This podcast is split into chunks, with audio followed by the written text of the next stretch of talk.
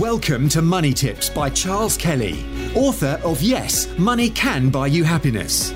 Charles spent over 25 years in financial services, working for banks, insurance companies, and as a qualified independent financial advisor running his practice, before setting up his speaking, consultancy, and property business. Money Tips will help you save, make, and accumulate more money, whether you are a business owner, entrepreneur, employee, or still searching for your vocation. Hi, this is Charles Kelly Money Tips. Commodity prices have now hit the highest level since the 2008 financial crash, which, and we know what happened after that. You know, we saw stock markets collapse, we saw property prices go down, and we saw money dry up as banks started pulling in loans. Now, oil and gas prices have, have again soared. Oil, I think, was at $110 a barrel, $113 a barrel at one point today. And this comes amid supply chain worries that you know supplies of gas and, and oil because let's face it russia is one of the biggest producers of gas and oil in the world as, as well as uh, uh, Ukraine and Russia producing most of the world's wheat. And these are major commodities. So we've seen these worries drive up prices as there's a fear that there will be a, a, shortage. And when there's a fear that there's a shortage, wholesale prices go up as people scramble to, to buy. And inflation is already at you know a 30 year high in, in the UK and, and the US and in, in parts of Europe. And there's no sign of uh, relief here for consumers and businesses that will see their costs continue to, to rise. So that will eventually as, as business costs rise they will have to pass that on to the consumer. And I can see this already in some local businesses already putting up their prices because they, they have to. It, otherwise they'll just go under and now stock markets again have fallen. Uh, now last week they did fall sharply as I was doing my podcast, and then they kind of bounced back a little bit towards the end of the week, and and Monday, Tuesday, Wednesday they've been sort of hovering, you know, dropping down a bit. Maybe coming up a little bit, so they've been fairly uh, stable, treading water, as it were. But t- today, uh, on a Thursday now, that they've fallen again, and the FTSE, the 100 index, that's the top 100 uh, companies quoted on the FT uh, stock exchange, the, the, the, the FTSE, they call it, uh, was down 190 points. That's billions of pounds off the value of companies. That's 2.57%. And the, the 250 index was down even further at 3.5%, down 696 points. And US markets were also down as well, again wiping billions of dollars off the value of companies.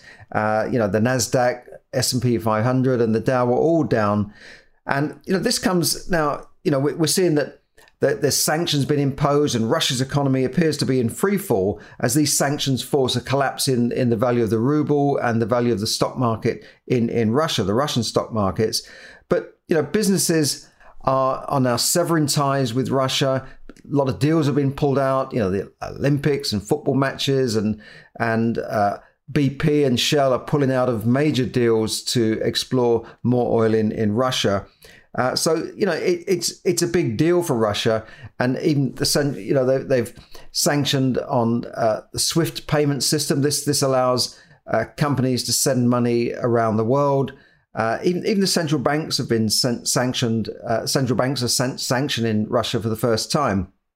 In the in the UK, MPs are putting the government under pressure to, uh, you know, to, to seize assets, literally, of billionaire oligarchs who who live in London. There are many Russians living in London in you know multi-million pound houses in the best part of town in in Mayfair, Knightsbridge, and and Kensington, and you know.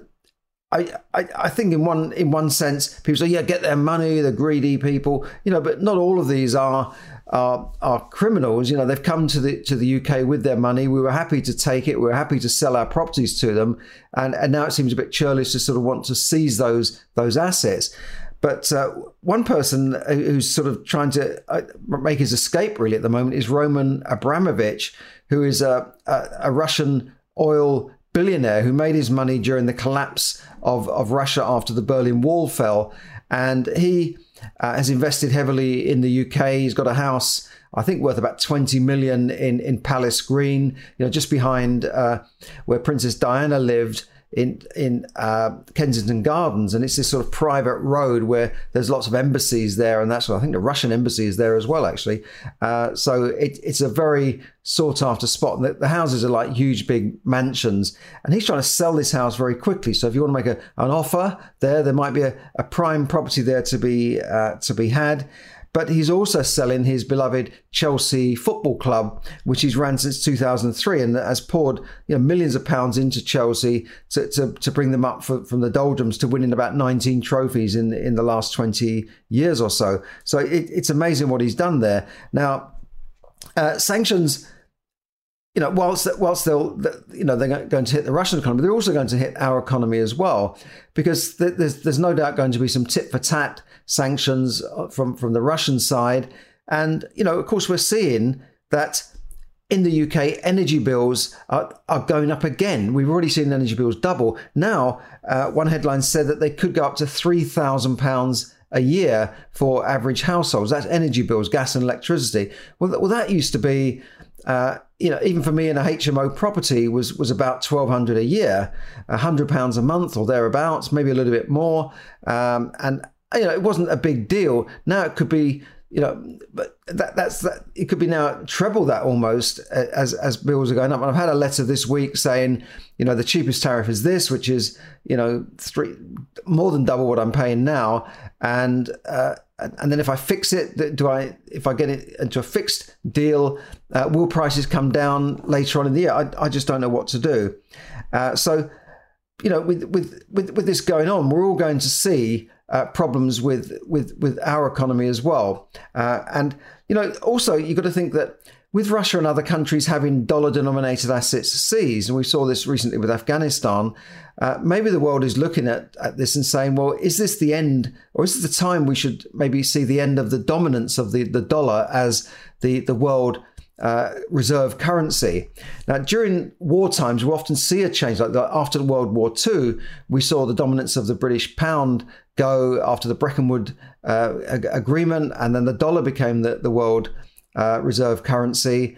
And you know, after the and then and, and now then uh, Kissinger then uh, did a deal with Arabs to the Arab nations to that, that all oil will be sold in in dollars. Uh, so for the for the for the rest of the world doing business with America, you have to have dollars, and these countries also hold uh, an enormous amount of uh, dollar reserves in U.S. Treasury bonds. But is the world now saying, well, you know, we've had enough of this? It's an enormous advantage to, to the US. And, you know, we're seeing the US just, you know, printing more money basically. So, and that's devaluing the dollar. And, and you know, we're, we are seeing the rise of digital currencies. I'm not just about Bitcoin, I'm talking about uh, government denominated di- digital currencies or uh, central bank uh, denominated digital currencies like like, like we, have seen in China.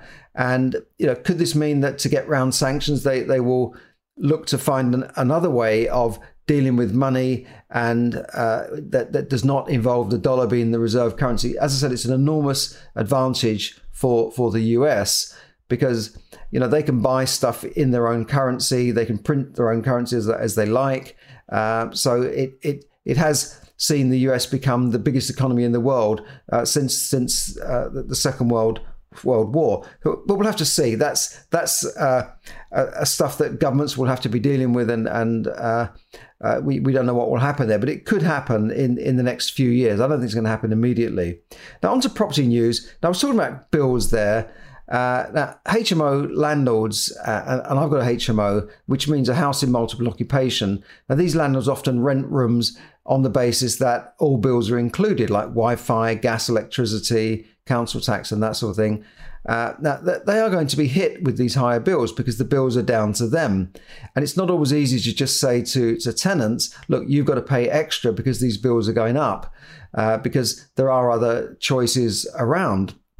And some landlords let to people that are on uh, benefits, where the, the rent is paid by uh, by by the government in effect by through universal credit, and, and they certainly can't uh, get any more rent than they're getting right now. So so they are going to, to, to feel be feeling the pinch this year, and let, let's hope that things do, do settle down eventually, that we're not going to see long term high prices because it really is hitting inflation and it's sucking money out of the economy. Now, the nationwide survey was published a couple of days ago, and it reported that there was a, a 12.6% annual increase in properties to February 2022. They said the typical cost of a house rose by nearly £30,000, which is a record cash increase in property prices since they started doing their own survey in 1991. Now, the official survey is, is really the, the land registry figures, and, and when, when they come out, you'll see what prices actually sold for across the board. The Halifax and the Nationwide are, are, two of the biggest lenders, so they they have their own figures. But you know whether it's ten or twelve percent, it's still a big increase. Um, and you know I think in the last two years they say it's gone up by over twenty percent. So it is making things more difficult, but prices seem to be still going up. Average cost of a home now is over £260,000, but that's average across the country. You know, in parts of the country, you can still buy a house for, or you can certainly buy flats for 30000 You can buy houses for 50 or 60000 in some parts of the country. But in London and the southeast, it's it's more like half a million uh, to, to buy an average property. Even a flat in London would, would set you back that amount. Uh, so property prices have been driven, the, the nationwide say, by uh, continued demand for properties, uh, even though there, there is a bit of a shortage. And this is particularly true, particularly true in outside city areas, where in in smaller villages and smaller towns. Uh, away from the city, where people want more space and you know maybe a better quality of life, cleaner air, and that sort of thing. Uh, but I don't know how long this will last. This is fine when you're working from home and you don't have to travel into the office. But we're seeing that property prices in the, in the city, in, in London, um, have uh, started to go up a little bit. Uh, and, and rentals are definitely on the move as people are being called back in, into the office. Uh, but retail and shops are, have really taken a hammering in the last few years. I was in one shopping mall recently and it was it looked dead. You know, there were big uh, companies like Debenhams that are just gone, and it's sucked the heart out of these these uh, retail communities. And you know, once one starts to go and you see some boarded up uh, shops, then it can can almost lead to a domino effect of, of other shops then closing down. Now, just another thing on the, on the uh, property news: if you own a second property in Wales, in in some of the uh, the beach areas, you could see a three hundred percent council tax hike as the, the Welsh government, which is made up of a socialist Plaid Cymru and, and Labour coalition, uh, have have you know they, they want to drive out second home owners so that more of the locals can af- afford those houses, which I, I guess uh, you know you, you, look at it from their point of view they they can't afford to buy these small houses anymore because people from places like London will just buy them up cheap and use them as as holiday homes, and this was particularly uh, uh, the case during the lockdown when people couldn't go abroad, and people thought, well, you know, let's let's buy a little holiday home in in Wales. I mean, there's some beautiful. I was there last summer. There's some beautiful uh, coastlines there, beautiful countryside, and and it, and it's a drive rather than than a flight. So we'll have to you know watch that with interest. I'm not sure that's going to affect every part of Wales because a lot of uh, London buyers have bought properties to rent in, in Wales and you know, buy and refurbish and rent out, uh, and very cheap they were going for. I don't think it's going to affect every part of Wales because they still need landlords in there to rent properties, and, and there's a lot of benefit rentals in, in that part of the country uh, as well. A lot of Wales is a bit depressed. Uh, the economy is not good in every part of Wales. Uh, they've suffered from heavy industry going and the mines, of course. Uh, so, so Wales, parts of Wales are, are very poor. Uh, but could we see a return of coal mining and coal powered power stations as you know we're looking to become less dominant on Russian gas? Uh, maybe we're going to fracking, but could the coal mines be? We don't know. Germany has already said, and, and they're run by a Green Party uh, government now. They've already talked about opening up more coal fired uh, uh, power stations because they've got coal, and we've got a lot of coal here as well. But of course, this goes against all of this climate uh, targets that we've we've signed up for. So it'd be interesting to see how that goes. But I know in China and India they're still burning coal for for power. So why are we being left behind? And, and this is part of the reason why we're paying more for our gas and electricity because there is a 25% levy on our bills to pay for these these green uh, initiatives. So, you know, but, but you can look around yourself and, and, see what's going on. Take a look at any shopping mall and see where the shopping malls are going. But, you know, whether you are in a market, whether, whether the market's going up or down, you can learn how to make money out of property, whatever's happening to the market, whether it's up, down, or sideways. And this is what professional property investors do. They have strategies which work in a rising market or a bull market and in a falling bear market. And we could be coming up to a bear market because I, I, I can't see how these uh, price rises are sustainable when you know we, have seen a, lot of turmoil in the markets, a lot of turmoil in business. We're seeing interest rates going up here and and in the US to come. It will come, and, and that is certainly going to hit the property market. Mortgage rates are already have already gone up uh, here, and I believe they're going up in America as well prior to interest rate rises. So it'll be interesting to see how this all all pans out there. Uh, but but I, I really can't see uh, any prospect of record property prices.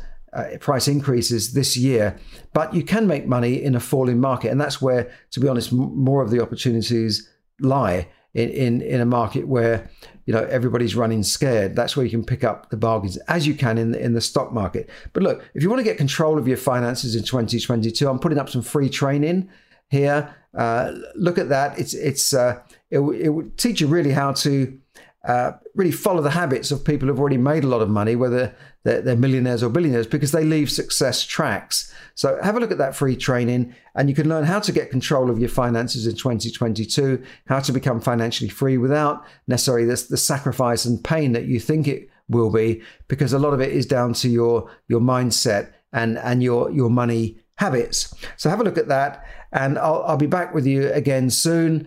So, so take care out there. Have a look at that free training, and I'll, I'll see you again soon. This is Charles Kelly bringing you money tips to help you save, earn, invest, accumulate, and enjoy more money. Bye for now. Thank you for listening to Money Tips. For more tips and information, visit moneytipsdaily.com. The information given in this podcast is for your entertainment and should not be construed as financial advice. As always, take independent financial advice before making any investment decisions.